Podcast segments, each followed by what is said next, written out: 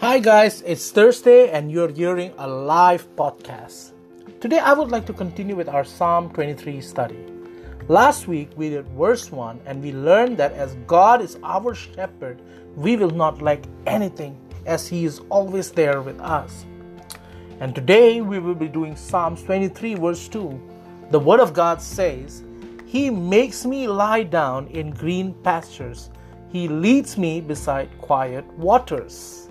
Now, let me ask you guys have you ever been to a place that has a breathtaking view that brought so much serenity and peace? Well, I have. Me and my wife, we love to travel. And one of the places that we have gone quite frequently is Bali, Indonesia. You know, every time I go to the beach in Bali to see the sunset, it just amazes me.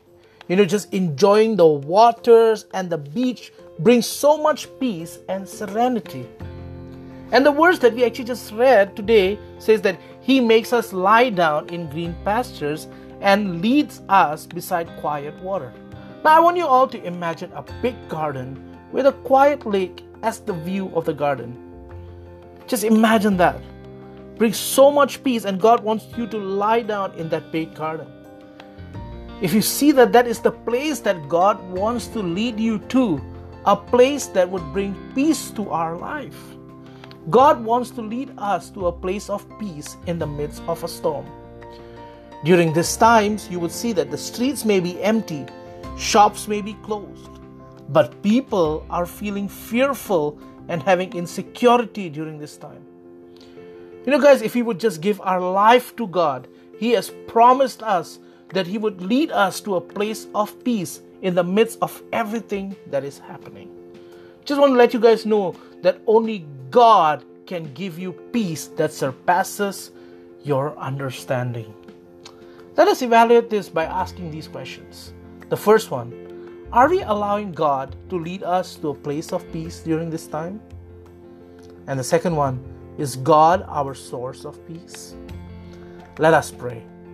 Thank you, Lord, for everything.